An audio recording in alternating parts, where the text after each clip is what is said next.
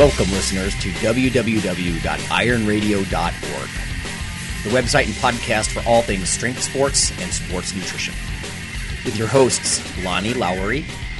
Remember, Phil is like a gnarled old oak tree held together with scar tissue and bone spurs. Rob Fortney. And I'm telling you, the pain that I would suffer was ex- beyond excruciating. And Phil Stevens. Do it, Rob. You'll kill all those nerves. Thanks for listening. Welcome. This is Lonnie Lowery. I'm an exercise physiologist and a nutritionist, and I'm a former competitive bodybuilder. Hey, Rob Fortney Fortney here. Haven't been here for a long time. How you doing? John Mike is here on Iron Radio again, and I am finishing up my doctorate in exercise phys. I write for major fitness and bodybuilding magazines, and I just had lunch, and I'm going to go train later. This is Doctor Mike T. Nelson. I'm an exercise physiologist, teacher for Globe University, and Skype hates me. Yes, it does. Today, anyway. All right. It's a fickle thing. All right. So we're going to jump into a topic here momentarily, but first I wanted to resurrect a little segment called Achievements in Training.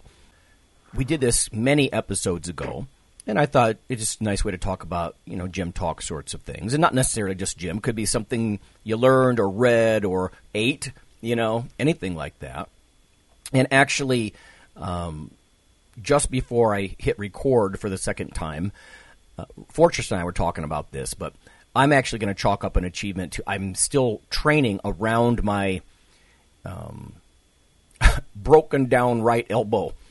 Uh, that surgical repair just doesn't hold up anymore, and I'm not going to bore people. People don't want to hear about old guys with bad elbows. But it, what a bizarre um, series of events, you know, from a surgical repair that was, like, robotically strong for years, and then, you know, it hurt and swelled up, and then I got water on the elbow, and I've got an ace bandage around it now, and it's making disgusting crunching sounds when I move it, and I'm like, fantastic. I know. Is there a warranty? Can you get a warranty on, like, new elbows? that's that's what I want.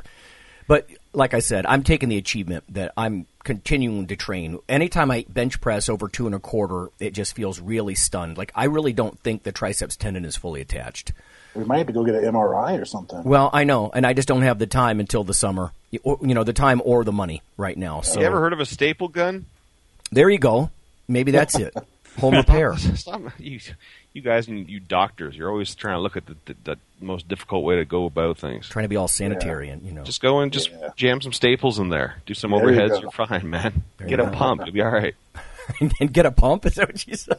Yeah, man. Staple it down. Get a nice pump. There you go. Yeah. There's not not too much a pump can't fix. Anyway, so yeah, you know, and like aren't I said, you, I'm serious. Aren't you glad that I'm back on the show, Lonnie? You know what? That's an achievement for you. You're back on the you're back on the show. It would seem so. Going to grace us with your with your uh, fortressy presence. My buffoonery. Anyway, I don't know. What about you, uh, Doctor Nelson? You do anything exciting lately? Not a lot. I guess the big achievement is I've been able to train more recently after kind of burning myself out for a while. I've actually been doing more, scary enough, aerobic-based training. And just um, like three days a week, just taking one exercise, it seems to go well, like uh, trap bar deadlifts. Today just did some pulls from eh, probably like a two-inch, three-inch blocks, and just adding some lighter hypertrophy stuff after that and doing more aerobic stuff on the other days, actually. So it seems to be doing better, and I don't have to sleep ten or eleven hours every night now. So it's progressing, but it's it's it's hard to like hold yourself back from doing more right as you start to feel better. Because I don't want to keep, you know, digging the same hole I did before. So it's yeah. progressing, though, which is good. And yeah, a few months will be pretty close back to normal. So, yeah, of course, you've been traveling and all that, too. But, you know. Yeah, traveling and gone and a whole bunch of other stuff, too. So, yeah. How about you, Big John? Um, let's see. I mean, I've been doing conjugate periodization for the last year. And uh, my lifts have just, I mean, everything about my training has just improved just dramatically just from doing all the conjugate stuff and bands and chains and speed work. I did uh, five ten uh, box squat about three weeks ago just for a last set for a single. Um, I've been doing sumo stiff leg deadlifts to get those more hammy. Those are brutal. Yeah, wow. glute, uh, for hammy and glute work, and I, I love those a lot. Um, whenever I do them, I'll, I'll alternate between using um, like the orange bands, and then you know maybe one hundred pounds, uh, you know, for chains.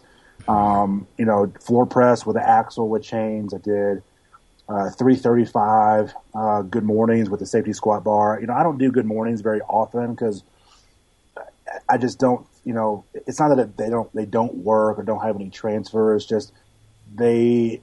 I rather do other things that are a little bit, maybe a little bit more effective, and especially like with the safety squat bar and with good mornings and that specific position, like slightly above ninety degrees, you know, it'll move you forward. Of course, you know, that's natural, you know, with the bar, but you know, sometimes your neck might be in a little um, abnormal type of position. So I don't do those uh, G Ms with that bar a whole lot. I'd rather do it with a camber bar, just a regular bar, um, like suspended chain, which is I, I usually do them. If I do that exercise, I'll just do suspended chain. And Um, I don't know if anybody has done these probably, but um, just back extensions off um, the glute ham raise, but actually holding, you know, regular bar and loading up the bar with, you know, one fifteen, one thirty-five and, and doing back extensions off the um, off that for, you know, for sets and reps. And I've been doing a lot of grip training work, um, you know, about the last year. And um, I mean, I could probably double overhand about five hundred right now. Um, nice. So... Um, other than that, I mean, it's been going good. Um, so I just typically alternate, you know, speed and some max effort stuff. Or, I mean, my max effort work is not really like max max. They're more like circa maxes or, or training maxes. Um, you know, when I think of like max things, I think of, you know, in a powerlifting meet or, or things in a strongman competition. So um, right. I haven't been traveling much, um, which is good. But um I'm, I don't have a date set yet for my dissertation, but we're probably about three to four weeks out uh, right now. Yeah, that'll be an so, achievement soon. We're gonna yeah, it up soon. Yeah, for sure. So it's uh, it's been pretty exhausting with the writing and stuff, and just getting really antsy. So uh, that's what's that's what's been going on here um, since the last couple months. I had a a peer review for Strength and Conditioning Journal article come out in, in February issue, and then for Personal Training Quarterly. Uh, for March, and then I have one coming out for the June issue as well for uh, N S C A Personal Training Quarterly. So, so what about what about you, Lonnie? Besides your torn tricep, well, you know, issue? I, I actually took the. I didn't mention what I was doing, but uh, I'm actually taking the opportunity to get to get back to like higher frequency training because yeah. my schedule is so bizarre that, uh, like this this past week, I got up at like five thirty in the morning and. I'll literally just go downstairs. I'll warm up, uh, like on a you know elliptical or something, and then I'll just like squat, bench, and row. I mean, n- no kidding, with really not heavy weights, you know. Uh, and then on the alternate days that I don't get up early and do that, I'll do more of a regular workout in the afternoon. You know, more sets, more load, just the whole thing. Um, but I figure if my elbow is going to be shutting me down, because it's amazing if you lose a joint like that as far as functionality, I mean, what can you really do with it? You know, so I'm like, yeah. well, I'm going to up the frequency then. You know, I'll play with this until such time I can, uh, you know, get back to something a little bit heavier. You know, yeah, so. that's kind of a that's kind of a good segue, I, I think, you know, here momentarily to our topic because I mean I, I know people that, that squat, I mean barbell heavy squat, you know, three times a week. So right. that's kind of where a lot of the ind- individual differences and responses come in. But um, I think training frequency um, overall is is pretty undervalued and underappreciated. Well, that's what I've had to do with myself, and right now it's out of necessity, right? I mean, necessity is the mother of invention. So if I can't lift heavy. Then if I can't go over two and a quarter on most things, well, I mean, I can do, you know, I can squat in the threes and not have to worry too much. But the, the point being is then I'll just do it more often. And like you said, I can mix it up because when I'm doing this in the morning, I don't know, it's almost just like conditioning stuff. You know, I'm just uh, I'm just I'm doing it instead of something that I would consider useless, like going for a jog. And I just do it more often anyway. Some, something to work with anyway until I can, you know, get the repair and get back in the race, like Danny John said. You done any blood flow restriction training or anything like that, since you've got a little bit of a injury on that side and that type of thing? Blood flow restriction? No. Yeah, because there's some pretty good lit- literature on that showing that even thirty percent of one R M uh, may be useful for mm, debatable about building hypertrophy and strength. It probably can. Um, but there's some really good literature using it with um, bed rest studies showing a marked uh, decrease in the amount of atrophy and that type of thing. So it may be a way to hmm. modify the load to be lower and still get a you know decent response from it. Yeah, I'm open to almost anything right now, but I'm telling you, the weirdness of having instability in a joint, weakness and instability, the pain is maybe only a three on a ten scale, you know what I mean? But it's just it's just so yeah. bizarre to have a joint not, not be there for you. And I, I don't just mean to, like... I want to check out a good chiropractor, too, because I, I go every two. I go about twice a month, and I swear it's it's saved me a lot. Maybe. I don't know. I've I've met some... good chiropractors and some ones that are pretty hokey. So if I were if I were to go do that, frankly, and I don't want to piss off any listeners, but I'd be really choosy because we've even had yeah. uh, one or two on the show that really I kind of rolled my eyes, frankly. You know, so yeah, yeah. If they stick to what they're supposed to do, but honestly, like you said um, earlier, I just need to get the M R I scan. I need somebody to confirm what the hell's wrong with it because if you don't go take a look, it's just a stab in the dark. You know, and everything else I'm doing is just trying to pitter-patter around the real problem, you know. So if I have to go back in there, like I said, I want a frickin' warranty.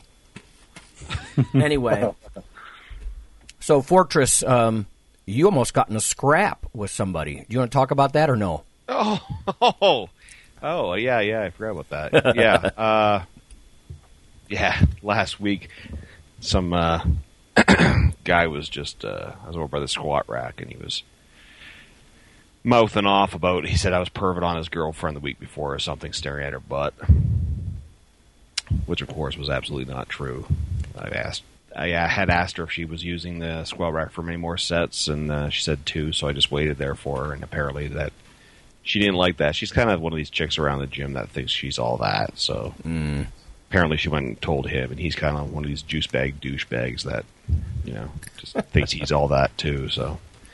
He was mouthing off, and I just, I I welcomed him to the challenge at any time, and he never took me up on it. So I kept saying, I kept saying, man, you're really flapping your jaws around a lot, you know. I mean, you could, you could just do something about it and stop, uh, stop weaseling away. And he, he was like, well, why don't you do something? I was, I was like, what are you, twelve years? I was like, what are you, twelve years old? I said, you got, you're the guy with the issue. Take a throw, take a throw, and he was. Uh, you know, so, I was like, so I just was warming up my squats, right? And I just between sets, you know, he he'd always wait till I was under the bar and doing a set that I'd hear him say something like, you know, effing girl or something like that. So I'd put the bar back, and I'd once again walk over to him and said, "Okay, do it again, and do it now." Well, you do it. I'm like, this is going nowhere, man. I said, you know, you're the guy that's flapping your jaws here, like, not me. Anyway, so needless to say, nothing happened. It's hard to be aggressive and somehow passive at the same time. You know, you do it. I don't know. Hey, yeah, that well, kind of that kind of makes me want to say, I know you guys have experienced this, and it seems to happen to me often when I go to one of the commercial gyms here, uh, like for like overhead pressing or even some squat stuff. It's like you'll go you'll go in the freeway area by the squat area by squat rack, and there'll be all kinds of people in there. And then once you after your warm up and stuff, and once you start to get going, then all of a sudden like a lot of people just leave in, in your surrounding area. You know, they're like you're left like you start out with like thirty people, fifty people there, you know, and then by the time you're done with your set, there's like fifteen or eight. No, because they they because they because they probably think that like you know somebody else is stronger than them or bigger than them, and they, they want to go someplace else because like they don't want to look like weak or small or you know. That does that make happens. does that make sense? That, yeah, that definitely happens if there's a guy back there that thinks he's a tough guy and he's got his girlfriend with him. Then Fortress yeah. waddles back. Well, I depend. Yeah. I think it depends on kind of the gym you're, that you work out at. You know, yeah, I mean, in my yeah, gym, sure. everybody's yeah. more or less a, me- a meathead. Um, yeah. So, and you know what? And lately, I've actually been training at home. Like I said, my until I can get my elbow fixed, I'm thinking, you know, what am I really doing? You know, I'm spending an extra hour, or half hour to an hour on the road driving back and forth. And I've got uprights, utility bench. I've got, you know, three hundred sixty-five pounds or something. Um, I got dumbbells up through the, through eighties. So screw it. You know, I'm just going to do the stuff at home. Then I'm not scaring anybody away. Anyway. Yeah, I know when I was finishing my PhD, like the ability to walk into my garage and be able to train was so nice and saved me so much time because you can get away doing, like you were saying, just higher frequency stuff and not, not feel bad. Like you went to the gym and only did, you know, twenty minutes or thirty minutes because that's literally all you had time for. Right, it's kind of a waste. Or in the past, it would take you that long to get to the gym a lot of times. So Right, right on. And, you know, it's like, yeah, the intensity is just not there. And I would just feel like a moron going to the gym. And my tricep work, other than some light benching, consists of, like, push-downs and kickbacks. I don't even want to do dumbbell kickbacks in public. It's like rehab. I don't know. It's, just, it's the kind of stuff we'd make fun of before. Anyway. All right. Well, I'll tell you what. Let's go to break. When we come back, we're going to talk about individual differences. It's a training principle. We've covered overload, specificity, reversibility. You know, these are sort of universal truths. And another one is individual differences. Some people call it genetics, but it really goes beyond that. So we'll be back in a minute.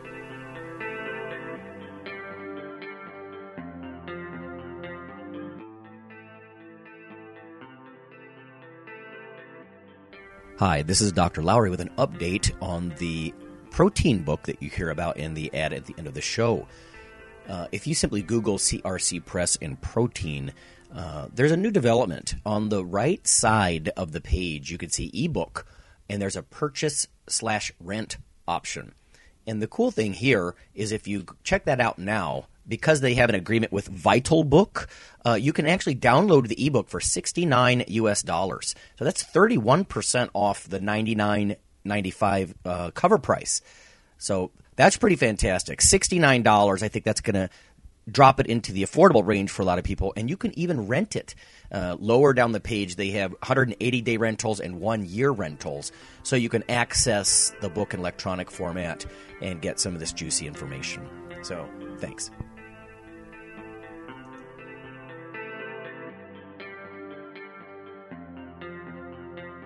Hi, this is Doctor Lonnie Lowery, and on behalf of Phil and Rob, I'd just like to let listeners know that if you love us or you hate us, we'd like you to leave a comment or perhaps vote for us on iTunes. It helps us out quite a bit on the popularity side of things. Uh, you can also follow uh, Doctor Lowery, me, on Twitter. Uh, it's Lawnman seven on Twitter if you want to do that. We also have a Facebook page, the Iron Radio uh, listeners page. So uh, whether it's leaving a comment or voting for us or following us on Twitter or Facebook, Uh, that would be fantastic. Also, uh, occasionally Rob or myself will write an article for another website, and Phil will as well. So lots of ways to um, interact, uh, follow us in other media, and vote for us, and uh, keep things going strong on Iron Radio. Thanks.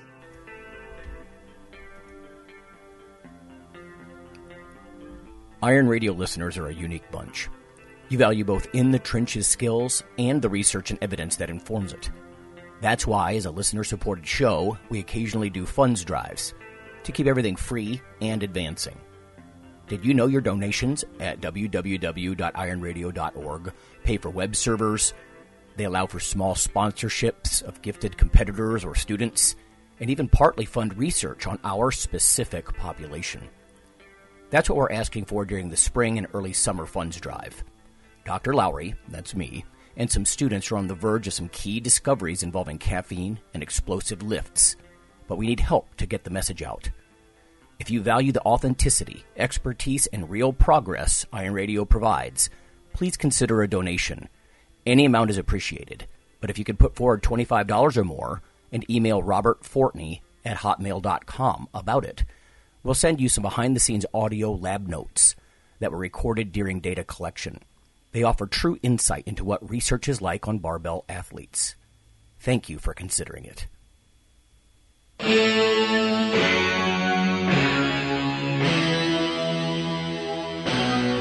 Like your weekly fix of Iron Radio? In addition to being a popular institute on iTunes, we are also on email.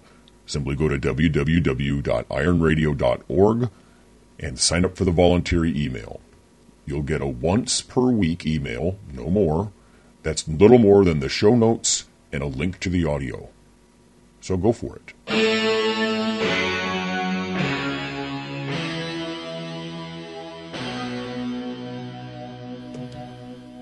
Okay, folks, we are back. Uh, it's Doctor Lowery, Doctor Nelson, almost Doctor Mike, that's in right. The Mighty Fortress.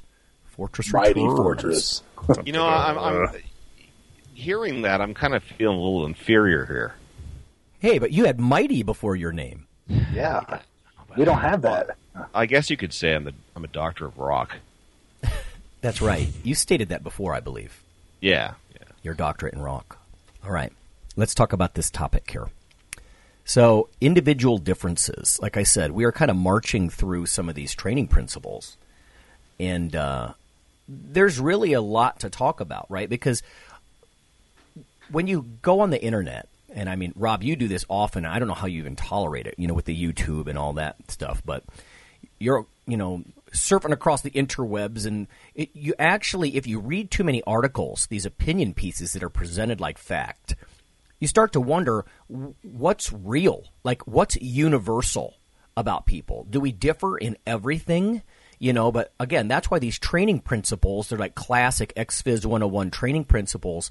There's still things you have to consider. You know, like we said, reversibility, which is that use it or lose it principle, you know, um, progressive overload. And we had a good topic on that a couple of uh, months ago, people. You can go listen if you want. But it's not just overloading weight on the bar. It could be frequency, like we just discussed. It could be duration. There's lots of things you can overload, um, even from a power perspective. You know, how much work can you do in less time?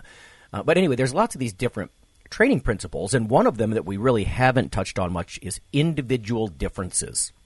Let me give you some examples here, and you guys can tell me what you think about this. But genetics for like natural hormone concentrations. I mean, the research that I've seen, like testosterone varies massively across yeah. men from man to man. Um, joint size, uh, muscle insertions, like tendon insertions, you know, that at least in principle, the lower the tendon inserts, the stronger you probably are there. Maybe a little bit less rotational acceleration, you know, less speed, but really strong because of just where you have your tendons insert. Um, personality type. You know, some people are type A persons. Some people are just laid back, more type B persons. And th- that even affects, like, maybe how long your mesocycles are. You know, like if you get somebody who's more type A, maybe ectomorphic in nature, that sort of thing. I don't know, maybe they only do eight-week mesocycles instead of going twelve or sixteen because they just, it wears them down, you know, and they they can't take that long, brutal kind of thing. Um, there's huge genetic differences uh, in response to diets, which is why I think there's so much chaos, right? Low carb, no, low fat, yeah, this, that, and the other, you know. The diet, nutrition stuff. Yeah, the nutrition stuff opens up a whole nother ball of wax.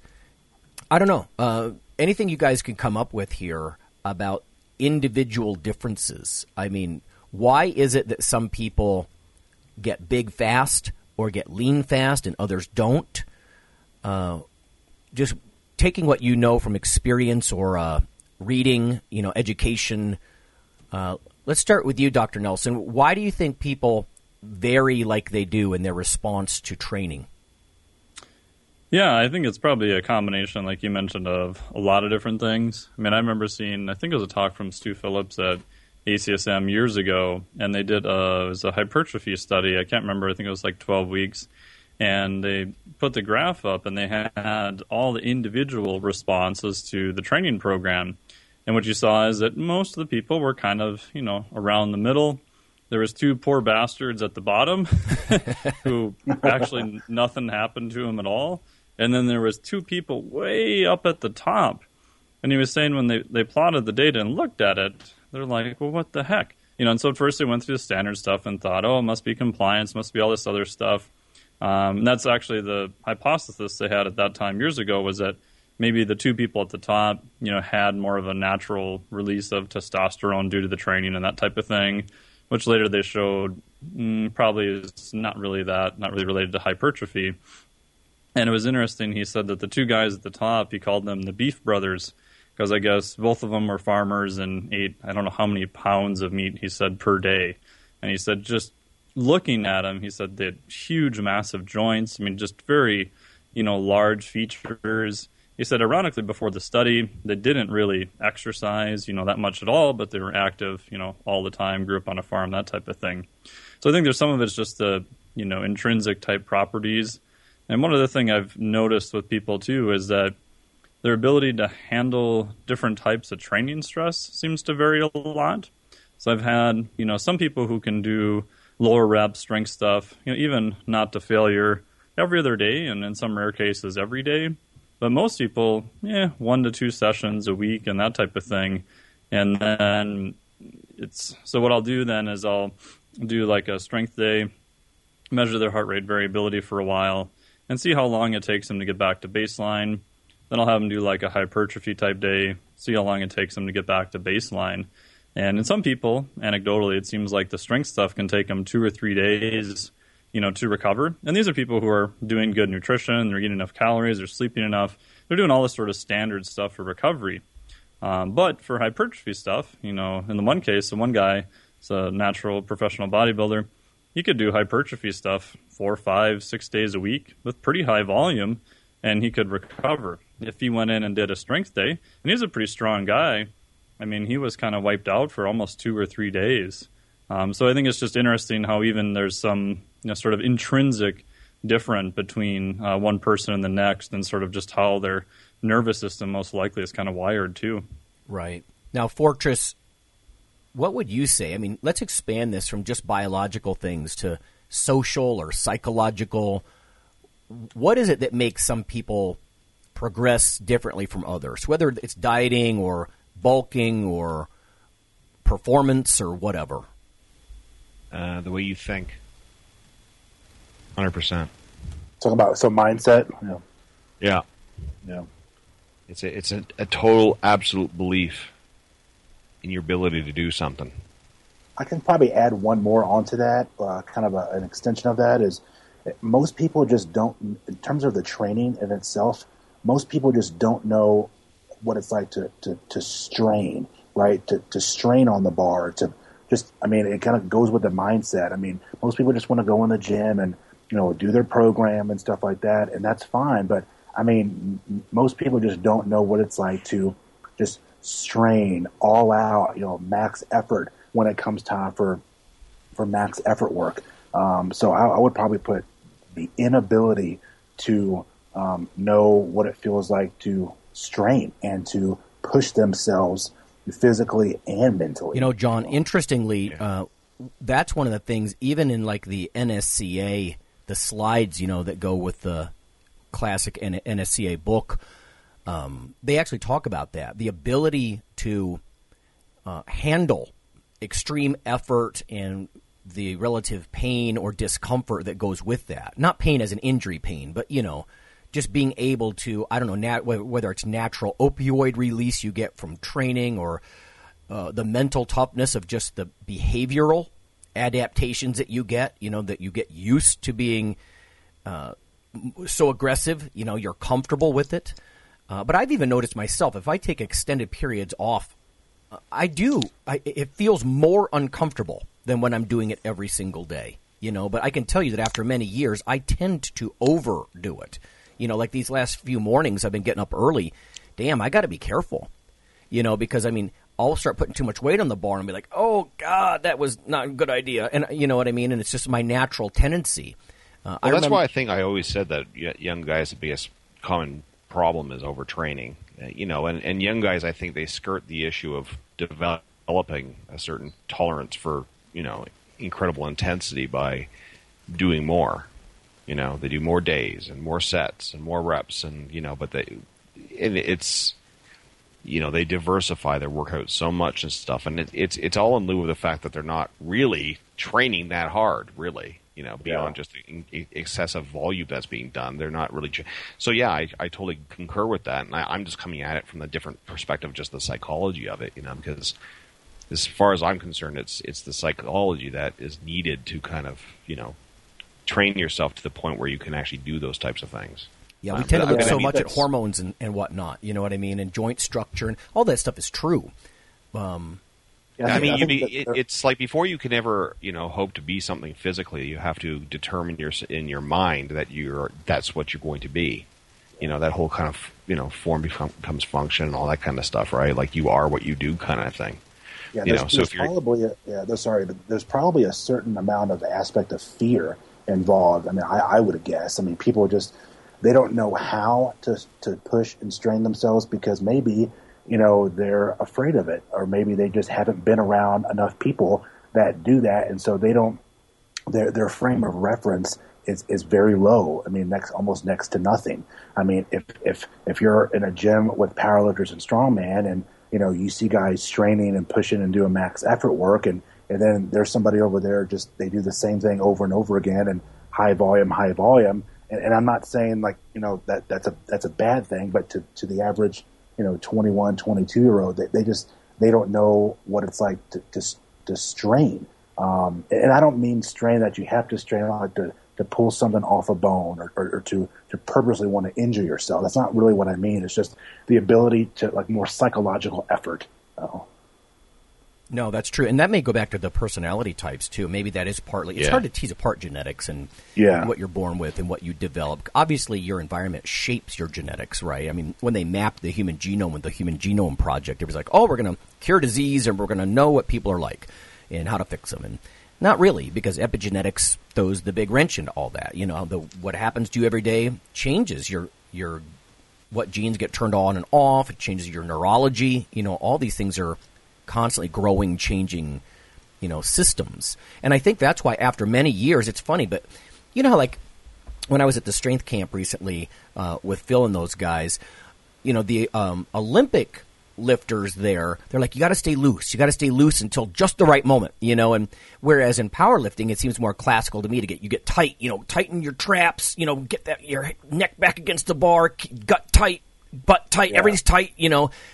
And it's funny, even though I wasn't a powerlifter, I always sort of overdid it maybe on intensity, meaning the weight on the bar, you know, and It it's funny, but my son and I, we were at a kendo practice. It was sort of this guest um, workshop thing when I was up in Minnesota, and the guy kept going, "No, look at your face." You know, he's showing me, like, he's making like scrunching up his face, like, you know, too intense, and you know, because you're almost like fly fishing when you do some of that stuff. You know, you're letting a lot of the biomechanics handle it, and, and even after a, a couple of years of doing it, I really. I would have to make myself sort of relax, you know, and make sort of make it more of a, a coordinated whipping action, you know, and not crunch up my face and tighten down. It's just funny how you, you like you were saying, Rob, like form follows function. You know, I've done it for so many years. I just sort of I try to apply excessive muscular force, you know. All right, I want to ask this to Doctor Nelson mostly because you're always clever with the way you assess clients, you know, um, biometrically. But how would you assess some of these things? Now, you said heart rate variability. Um, I don't know, family history. Uh, are there different, like, classical assessments you would do for range of motion or flexibility or a movement screen? Or what tips you off that someone's going to be good at one thing or another? Yeah, so what I look at is if I'm trying to – so I'm I'm sure people have done this. Like, you just kind of walk around and you – I watch everyone walk because I do gait analysis. So you see how well people move and that type of thing too. Um, one thing I notice too a lot of times is just joint structure, right? So in general, people with bigger joints are probably going to be, you know, stronger, bigger features, that kind of thing. Um, what I do on an individual level with clients, since you're not really able to change and control those things, Um, I do run H R V, so heart rate variability, uh, for two reasons. Uh, one, I want to know sort of what their baseline stress is, and also gives me their resting heart rate. So it gives me a little bit of a clue into their uh, cardiac adaptations. And then I want to see how does that change over time, especially in response to stress. So more advanced clients, you know, that's going to be probably their training stress. You know, other clients, a lot of times it's more lifestyle dependent. So if they didn't sleep well for three nights, you'll see their H R V becomes more stressful. And then once they kind of look at that graph, it, it's uh, a big awareness for them. So they can see changes. Because a lot of times I think people just say, ah, I, you know, I didn't sleep well, but I'll be okay. You know, but to see a little number decline, it all of a sudden becomes more uh, realistic for them. Um, in terms of more on the biomechanics side, I don't. I used to do more, I guess you could say, fancier stuff. Sometimes I do, depends on what I'm looking at. But in general, if I'm training somebody in person, I'll watch their gait patterns, so as they walk back and forth between rest periods, just to see if that's um, changed. You can also do just simple range of motion tests. Mm-hmm. Um, so if I have someone that's going to do an overhead lift, the simplest thing you're going to do is, does their arm go actually all the way overhead? Um, and if the only way they can get their arm overhead is to bend their elbow and to hyperextend from their low back, probably not going to want to put a huge heavy load on that because it's going to be a compensation. Um, the other thing you can do too is with range of motion is just do a range of motion test, but just stop uh, right when you feel any type of tightness. So what you're looking for there is just to see um, how much more range of motion you'll get from doing different exercises, um, which is kind of interesting. So, for example, someone's going to do um, deadlift. I don't really care if they do sumo, conventional, or Jefferson, you know, if they're not competing in a powerlifting or strongman event. So I'll just have them test each one. So do a sumo with the warm-up weight. Yeah, see how your range of motion is. Do a conventional. Maybe I'll have them do a third, like an asymmetric, like a, a Jefferson or a straddle deadlift. Whichever one allows their body to get a little bit more range of motion, yeah, that's the one we'll probably do that day. Um, just as it's some indicator saying that uh, biomechanically I seem to, you know, prefer uh, that type of lift. Right. So, you know what? In general, if I that's can, kind of what I use. If I can clarify uh, to listeners, and you can correct me here, but because I don't use this, but heart rate variability, essentially you're just looking at minute differences in beat-to-beat time frames to get hints about like their autonomic nervous system, for example. Is that correct? Yep.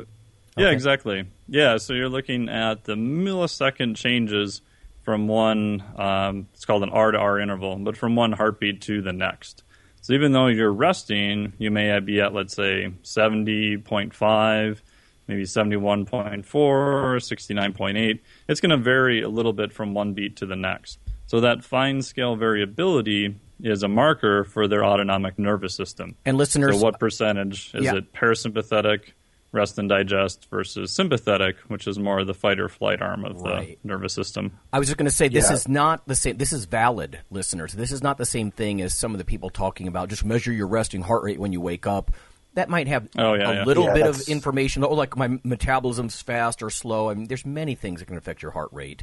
Keep it next to your bed. Get up, put your feet over the bed, put it on, do the measurement. And currently, I don't have them do it at any other time of the day, right? Because yeah. exactly what you said. You want the same state that they're in every single time. So if something yeah. changes, then it'll show up in the measurement. Yeah, I remember like some people, like for example, my mom sometimes in the past would – We'll go have some coffee right before she goes to the doctor and gets her blood pressure taken, and, and she wonder, and she wonders why like it's all jacked up. I'm like, you just had coffee. Like it takes, you know, just only a, several minutes just to jack up your, your B P and your you know your catecholamine response. And, you know, you guys. So yeah, I actually I went to the Red Cross once to donate because I try to do that occasionally, and for both my health, I think, and for other people. But I went in there and uh, I had a sixteen ounce coffee at the coffee shop beforehand, and I don't know if I've ever said this before, but the girl served me sixteen ounces of espresso, and I drink Whoa. coffee so dark oh, and so strong, I drank it all. And I went in there, and she's like, I'm sorry, sir. She, she said, your resting heart rate's one thirty-nine. We can't accept your blood. And I went back to that girl. I'm like, you're serving me sixteen ounces of espresso. Uh, I don't know. You're getting me kicked out of the Red Cross. I'm going to be on the that shit was, list there, you know. That was awesome. It's crazy. Did you go lift? Actually, uh, I don't think I did. I probably should have. Squat six hundred pounds, um, which is good for me, by the way. Um, you know, from a nutrition perspective, it's hard to, without knowing people's genetic differences, you know.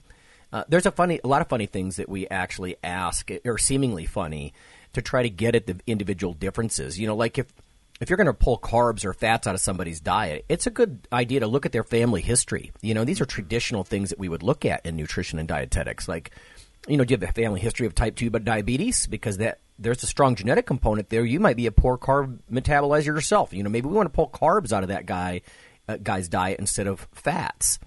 Lots like of things also, like that. Uh, also, too, it just in my experience working with other athletes and clients, and I think a lot you guys will agree. It, In, with the nutrition aspect as well as the training, nobody just wants to take the time to really understand how they respond to certain things, just even over a short period of time, like say four weeks or six weeks, you know, let alone like months or years. And I mean, and as time goes on and, and as you age and as you do different things, you respond differently over the course of say six months to, to anything. Oh, yeah. It could be carbs, oh, yeah. it could be fats or protein. So people just don't want to take the time to, to learn. To monitor they, either. Yeah, exactly. To monitor how they respond. It, it's always a, well, this study said this and this study said that. And, it, and it's nothing to be critical about with, with training studies because we need those and they're really important. But it's all it's also to the, well, my, my buddy said this, and my buddy's doing this, so I tried this, and, you know, my, my, my friend, and it's just, well, why don't you just try it out yourself and see if it works for you? You know, let me give you some examples, like from nutrition. In, in a like a nutrition assessment, you know, you go in and you get a workup. It's not just family history. There's drug history, surgical history, medical history. You know, there's so many different things that go into this. Uh, you, simple weight stable history. You know, are you trying or are you accidentally, you know, gaining or losing weight, you know, like unintentionally? Uh, there's so many different things that you can get at, you know, that suggests individual differences. From Exercise Phys, the classic perspective is let's do some assessments before we start planning. You know, you get these diet books and these gurus on the internet and stuff, and they start, I do it like this, so you should too. Well, that's mistake number one, right? Because mm-hmm. of this individual differences principle. Yeah. That's why we do assessments. Simple, even if it's just flexibility and range of motion. You know, it could be sit and reach, some shoulder rotation. It could be muscular endurance. It could be cardiovascular endurance. It could be muscular strength. And then you kind of get a battery of tests, or even somatotype, right? So this is fun for a lot of listeners, but researchers, and of course you guys are familiar with this, but researchers have tried to go beyond just body composition or joint size and that sort of thing, and categorize people as naturally mesomorphic, right, just massive muscular guys, endomorphs that are more round and carry more body fat, and then, of course, ectomorphs, which are thinner and more angular. And you can actually use these, at least in a limited fashion, to get an idea. Like I said, you might not want to have an ectomorphic person, especially if they're a type A psychology, and you're not going to string them out for sixteen weeks with a pure strength mesocycle, you know what I mean, of training. So it's fun to kind of give yourself – and by the way, you can give yourself numbers, right? So you could list yourself from a one to a seven scale on each of these. Nobody's a pure endomorph or a pure mesomorph. Some people are close, but it's kind of fun to say, oh, I think I'm like a four, six, two on these three somatotype scale, you know, kind of thing. Uh, but that's another attempt to make things as individual as possible. Uh, I want to ask Rob, though, so why um, why did you get away from bodybuilding and move toward powerlifting? Were you – at some point, were you just like, I'm built for this, not that, and why? Um, all the things that didn't involve specific weight training in preparation for a bodybuilding competition just held less and less appeal to me. Um, to the point where we're starting to feel a little bit silly and going against kind of like who I am, what I like to do. And I've always been better at lifting anyway. And that's really what I've always been into it for. So why do you think, I mean, what is it about you as an individual that makes you good at the powerlifting side of things?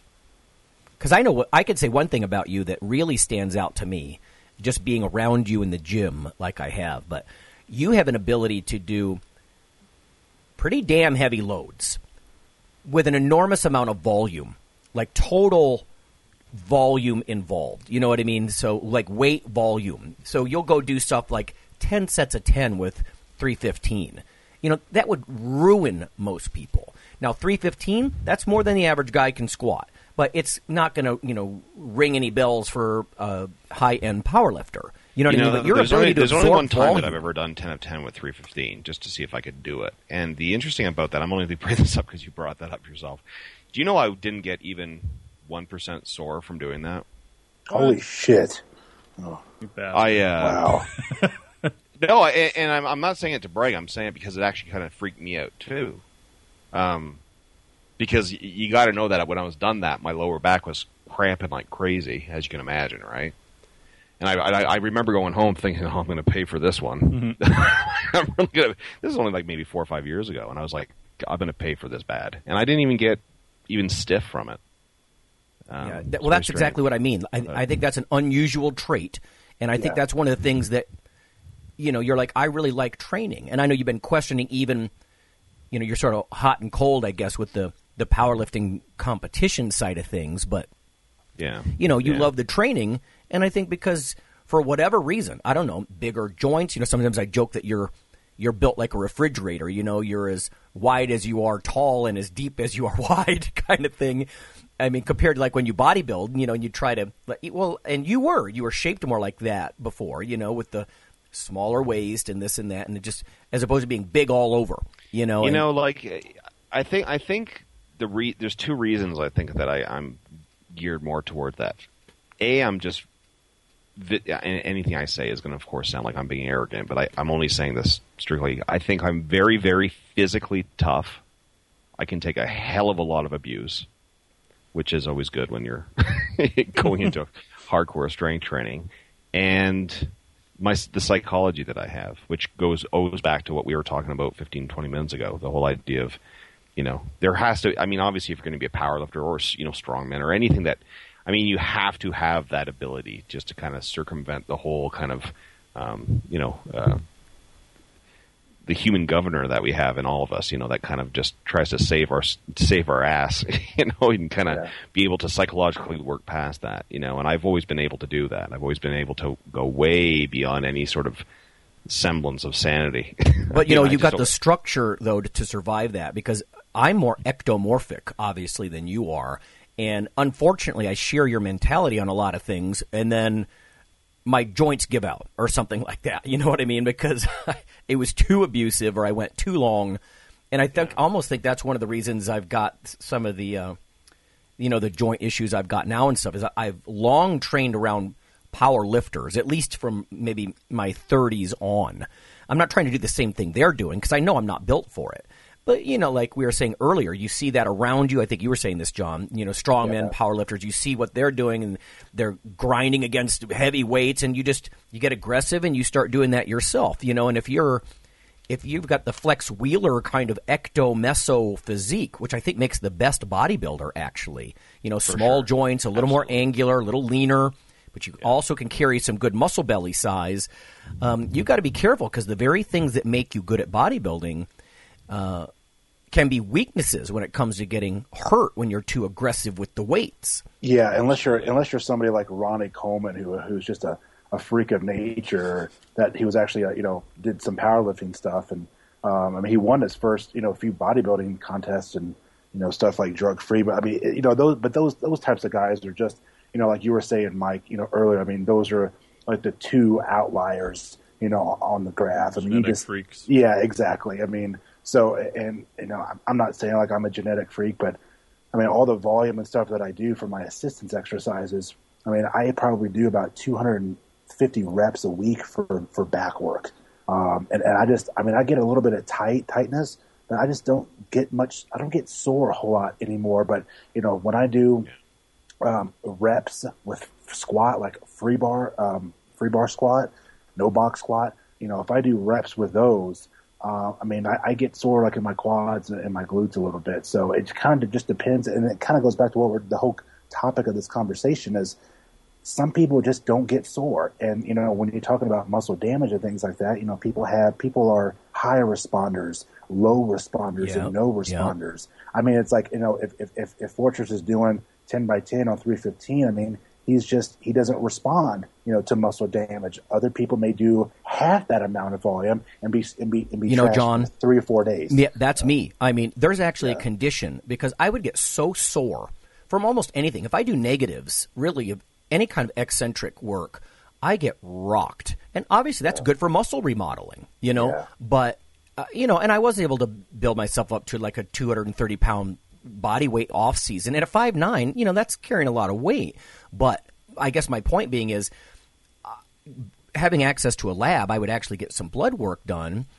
And uh, my C K levels, you know, which is a classic muscle damage marker, right? Creatine kinase, and oh, for you listeners. But it's um, it was sky high. I mean, off the charts high. And there's actually a condition called idiopathic C K emia. I'm not kidding. Where yeah. some people, they, they're such responder. They get so sore. And they dump so much C K. Again, it's an enzyme that's naturally in muscle tissue, but it shouldn't be spilling into your blood in huge amounts. Um, and they just do. They get really sore and they dump C K like crazy. And I don't know. I always kind of thought that might actually be helpful with muscle remodeling and stuff like that. But but it's not exactly going to help with huge volume, you know, because when you're so rocked you can barely walk up the stairs the next day, how can you possibly think you're going to do high-frequency work and do some more leg work that day? It's folly, yeah. you know. Yeah. So, yeah. that's one thing I've been wondering about lately too is usually people like, you know, Rob and other guys who have, you know, really big joints, usually obviously the size of their soft tissue is going to be bigger too. All right, so bigger joint, you're going to spread out more of the load over greater surface areas, so you've got less pressure in one area. You also have a lot bigger uh, soft tissue to handle that too. So I've often wondered if yeah, yeah. people who are very strong, who can do a lot of uh, repetitive work, especially heavier um, work, and not get injured, I've often just wondered about, you know, doing some type of test on like the tensile properties of their soft tissue. And I think you can slowly remodel that over time. Yes. But soft tissue turns over at such a much lower rate than muscle. You yeah. know, and most people, if they have an injury, it's a soft tissue injury. It's much more rare than to have an actual injury to the muscle itself. Yeah. Hey, I have one yeah. more. Let me throw out one last thing to you guys because we're going to wind down here. But what about social? I mean, my wife and I always discuss almost any issue is biopsychosocial. You know, and I always joke I'm bio and she's psycho. but so Whoa. I know I got to be careful. So the social side of things, because we touched on the psychology a little bit too, mostly with Rob's comments. But let me ask you, Rob, what what about on the social side? I mean, individual differences. Some guys are, you know, the lone warrior type. Some people really have to be part of a group like CrossFit or have a training partner to drag them into the gym. What are your thoughts about that? Well, it certainly is going to go a long way in what we do because, you know, to either make you or break you. Because, you know, it's if you want to maintain this kind of, you know, deal for life, you can't be the kind of person that requires constant, you know, whether it be a training partner or somebody, you know, personal trainer or somebody, a group of guys that you meet there every Wednesday. That's not going to fly because, I mean, as you we always talk about, you know, like training, you know, it, it, weight training, it's it, it it's something that just goes on forever. You know, it's not so, and the, you know, life happens. You know, people get married, people have kids, people move away, gyms close. Yeah, your schedule is different. You have to be able to function completely as a, to use your terminology, a lone wolf. Because if you can't, you're always going to be, at best, overly inconsistent. And that's not going to fly. You that's have to be great, able to just... That's a great point. Well, you just have to be able to do things regardless of whether somebody's there right. or not. Intrinsic you know? motivation, right? Not yeah, external. I, it's, like I always tell, it's like I always tell people, and I've told you this too, Lonnie, because you and I have trained together many times. I love training with people, but I certainly, absolutely do not need it. Right, you know what I mean? Like, yeah. if, if If you guys are, you know, if we're all in the same city and we're just like, hey, let's go and squat at four o'clock and it kind of works out. And it's like, hey, man, that sounds awesome. Let's do that. But, you know, it's not going to change one iota, you know, my schedule as far as, you know, when I'm going to go. And But, I and this is something that I think that people really under undervalue is that is the requirement to have the ability to just function completely independent of everybody else. Yeah. You know, because cause if you if you're a, like yeah if you're if you're looking at weight training or going to the gym or whatever you do, whether it be running or playing, if you look at it as something that's a social thing, I mean that might feed a certain part of your you know uh, of your life and how it is. But if you're if you're looking at it as a purely a, an expression of you having to go and do this because you're trying to be bigger or stronger or fat, whatever, then then you're going to fail for sure. Um, you know, you have to almost kind of. Um, come to enjoy just the kind of the um, isolation. Yeah, the the solitude. It. it can almost be a meditation, you know. Yeah, because yeah, like I, I yeah, I'm with Rob. It's just I, I I love training around you know people, and I go one of the hardcore gyms I go to in town, and I mean I I train the same way. I mean, like psychologically. Uh, I mean, obviously, you know, there's good and bad bad you know training days, but I there's nothing about me and my personality that, that changes if I'm the only person in the gym or if there's twenty-five right. people. Right. No, good you know, point. Yep. You know what I mean? It's, yes. it's just you're still you're still in that mindset. You know, like I said, I mean, you have good and bad types of training days, and sometimes, you know, I mean, we've all experienced this, and I I experience it. Um, you know, even a couple of times a month, you just you just don't really feel it. So even though it may not be there, like I still you know oh, yeah. try and just get through the workout. But there's nothing about me that I still put out the same uh, uh, psychological intensity that I do if I'm training by myself or if it's packed with, you know, fifty people. You know what? Um, I've actually and, been in empty gyms where yeah. I thought that. I'm like, I am training as hard or harder than if this gym was open right now. Yeah. You know what I mean? And it's very much not, like Rob said, you don't need the uh, social support. No, in that you way. have that. You have an internal voice that's that's you know taking the place of you know you know the standard YouTube you know ten guys standing around the squad or yelling at them kind of thing. Like you, you know that's nice to have that, and it's fun because it's fun. You know, like I love mm-hmm. going to the gym with you know Lonnie and stuff if I have a chance and stuff. It's it is fun. I'm not going to take away from that, but it like you said, you guys say if nobody's there, those voices of encouragement and that kind of that. That's all still in my head. That's like a fault. You know, I don't need that. That's, you know, my, I'm, my my other self inside my brain is yelling at me just as intensely as anybody else ever could. So yeah, yeah. There's no doubt because it's funny. Clinically, like in nutrition, we're always looking at, or even in exercise phys, you can find actually stuff like um, social support scales, and we're talking about spousal support and how it improves your chance of success and that sort of thing.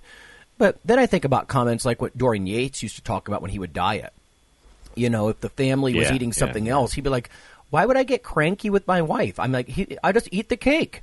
I mean, I'm doing this to myself. How can I possibly blame her yeah. and be cranky at her? And so it was very much that even though he's around a family that I'm sure he cared about, it was it was that lone goal, that sacred, you know, sort of higher purpose kind of thing.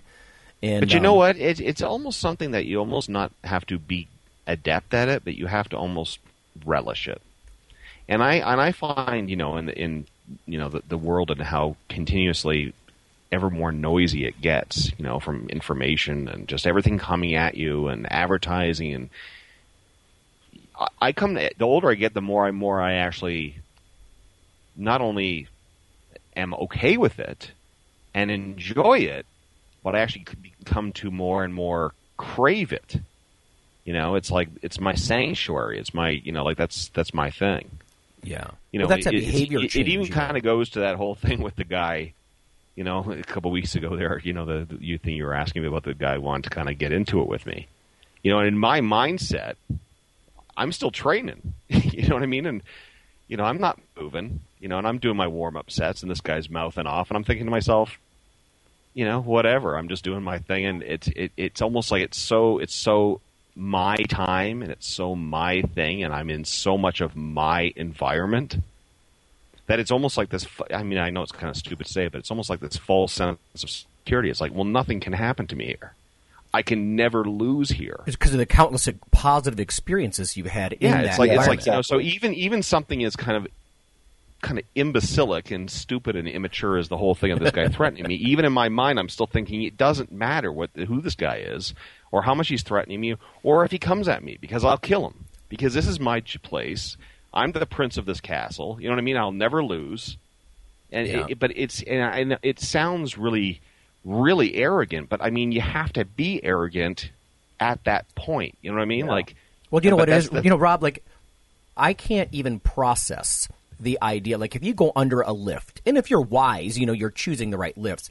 Sure, yeah. You never go under a lift with any expectation except one hundred percent confidence. You know, yep. I'm going to crush this. Well, and I even say to people, like when they say that, like I don't know if I'll get it, I'll say, well, if you get under a weight and you're not, like of course you're not going to be successful with every weight if you're you attempt. Stupid. Well, but if yeah. you get under a weight and you choose a weight and you're not at least, in my estimation, eighty-five, ninety percent sure that you're not only that you, you you know that you're physically able to structurally at least manage it, right? Handle it.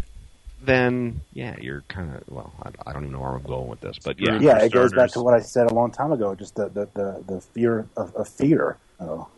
You know what? I, I struggle with because it's such a positive thing for me. I almost avoid the word fear, but I know what you mean because yeah, – and again, I mean, now I know a lot of people are like, oh, Lowry, that's not very strong. Well, piss off. But if I put – once I put three sixty-five, there's something about that number, um, I get real serious. Like this is enough to hurt me. Now I know that two and a quarter could probably hurt – hell, one thirty-five could probably hurt me. But for whatever reason, I feel that pressure really crunching down my spine and the slightest movement forward or back, you know, gets exaggerated. You know what I mean? The weights are clanging because there's enough weight on there. And there is that, uh, if not the word fear, threat maybe, you know, that this is serious shit that most people don't do.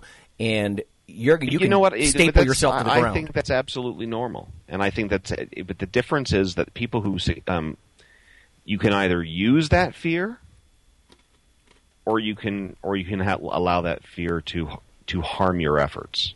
Yeah. You know, and if you're using it as a way to stimulate yourself. Right, and not take to, your focus. To a very concise way of thinking, you know, and focusing yourself. Um, you know, then then it can be very, very beneficial. But if you look, if it's, oh God, this is so heavy, um, I'm scared of this, and I'm going to fail with this, right? And oh, and you get and hysterical. You, get under, you can't be tentative with heavy weight. No, you know, you yeah, you, you have, have to be you have to be bold. You know, and that's what you have to be brazen and bold with yeah, heavy weight. Have you that, can't you gotta have that sense. You can't be image, soft. Imagery. You can't be soft. You can't be, you know, excuse, you know, to our female listeners. You can't be, you know, feminine. You can't be, you have to be hard, brutish, arrogant. You have to be just a full head of freaking conceit and steam and piss and venom. No, but you know what I mean? And you have to think that way, you know. But I mean, the, and it, but the, the thing is, to be safe, to have balance in life, you have to be able to remove yourself from that as well. You know, you have to be able to be humble and softer and calm when you leave the gym. And that's the, that's the thing that comes with discipline of thought, right? And years and years of doing it. You become to this point, almost like that movie with Sylvester Stallone, right? Where he's the arm wrestle, right? When he yeah. And he has his own little, like when he turns his hat, you know, he turns it on. and But then he can turn it off again. You have to have that because you can't be that twenty-four hours a day. Oh, absolutely. No, you'd be an asshole. You know, and if you, t- if you, you know, but when you turn it on, you have to be able to turn it on. You know, and when you're in that moment, you have to believe that you're the greatest, you're the shit, and everything revolves around you. And you know what, Rob? Di- I think, and that's how you got to think. And you got to think if you go into if you go in a gym and it's busy as hell, and you got a heavy lift to do, you have to in your mind form a circle around where you're lifting, and you have to actually pretend to the point where you believe that you're sucking up everybody else's energy for yourself. Oh, good. There's a, a lot of people here, a lot of people that I can yeah, draw in for yep. energy too. Yeah, you know, but you have to be that way. Um, but you know what? I was just going to say, uh, in a lot of ways, you you do have to be that way, and the more you're that way, it shapes your nervous system, I think, and your personality. I mean, you could call this psychology or biology; it's sort of both. That, then, when you are in a very serious, like fight or flight situation, you know, like last week, um, this munch ran me off the road, and um, I, I didn't. Panic, you know, because you're used to sort of, I, I call it lifeguard mode, because when I used to be a lifeguard, I had already been lifting for many years, and you know, when when there's immediate threat, and again, like I said, when there's when there's three sixty-five or four oh five or more on that bar, I consider that immediate threat, but you don't become hysterical. You must stay focused, and when you do that for years and years, you can do that, you know. So like when this chump pulled in front of me, I'm surfing along the edge of this really big ditch. It was almost a ravine, and I just – I never thought of anything. There was no hysteria. There was – I was just focused and trying to say, you know, ride the edge of the ditch so you don't roll, you know. And I – it's just funny how that you kind of snap into that. And I think it's because every time you're under a bar that's heavy enough to be a threat, you force yourself into that behavior, you know. And actually this guy paid for my tow because the, the trooper that came by later, he said, you know, Professor Lowery saved your life because he didn't go to pieces when you pulled in front of him. He, you're alive because of his actions. And the guy's like, oh, my God, you know, and it's just funny, paid for the tow and stuff. And, again, I'm not trying to blow my own horn. I'm just saying, again, back to the topic, you know, you, that's one of the things that makes you an individual is you develop, I think, your nervous system in that direction, you know. Yeah, and then, and then as you get older, when you have more life stress, you know, and jobs and family and money and all this other stuff, because of your ability to train and have that type of mindset psychologically, it just transfers over to every other part of your life. Oh. Right, exactly. Yeah, I think it's just all the ability to control your state or your mood. And then after that, it's the ability to, you know, switch back and forth. So if it's – I've always been impressed by, you know, the lifters who, like, you watch, like, a powerlifting meet, right? And you see the clock, you know, time down, and they kind of calmly walk up to the platform and – you know, like a couple seconds before the lift, you see that they're extremely focused. They make the lift, set it down, and then it just looks like nothing ever happened again, right? They're the master of turning everything on at the exact moment that it needs to be there and then as soon as it's accomplished, they're, you know, back down to almost a normal state again, or even slightly you know, they below. Can transition really fast up and then yeah. really fast down again. Mm-hmm. No doubt. All right, fellas, we are out of time. That was a good talk. Yeah, that was yeah, great. Good stuff. Thanks for being on, Fortress. We got yeah, that was awesome, man. You're good to back, good to have you back Thank on. Thank you for gracing us with your presence from Canada. Eh? yeah, uh, indeed. No, it's uh, good times. Yeah. All right, descend from Valhalla, you know, and uh, impart some fortressy wisdom. Yeah. All right, fellas. Good talk. Later. See you. Right, thanks.